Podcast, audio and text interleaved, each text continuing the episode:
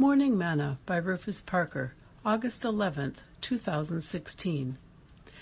And account that the long suffering of our Lord is salvation, even as our beloved brother Paul, also according to the wisdom given unto him, hath written unto you, as also in all his epistles, speaking in them of these things, in which are some things hard to be understood, which they that are unlearned and unstable wrest, as they do also the other scriptures, unto their own destruction.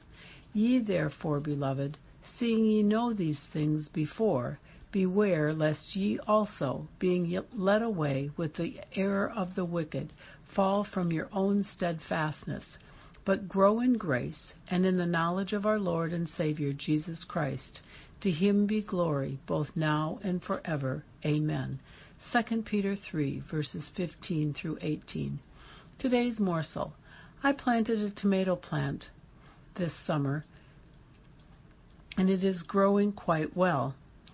The first one didn't make it. One year I planted some tomato plants, and when they produced tomatoes, they were so big, and the stems were huge. I said to my wife, "I've never seen tomatoes that big and with such huge stems."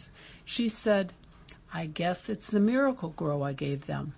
All I could do was laugh.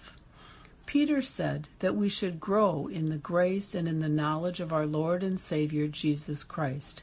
Do you know more about God's grace than you did yesterday? Do you know about Him and who He is? What does His Word speak to you when you read it? To grow in Christ is being able to see how His Word applies to your life and then doing it. Job said, "The righteous also shall hold on his way, and he that hath clean hands shall be stronger and stronger." Job seventeen, verse nine.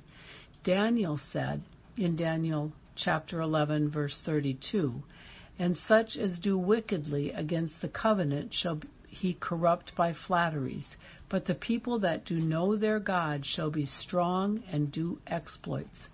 Do you know him? Have you taken hold of his way? Are your hands clean?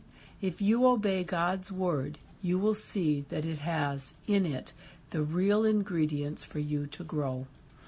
Sing, "Do you know the man, the man from Galilee? He made the lame man walk again and caused the blind to see. Some said he was a carpenter, others said he was a fraud, but I say he's my Jesus, the one who died for me." Thought for today. The miracle to grow is in the Word.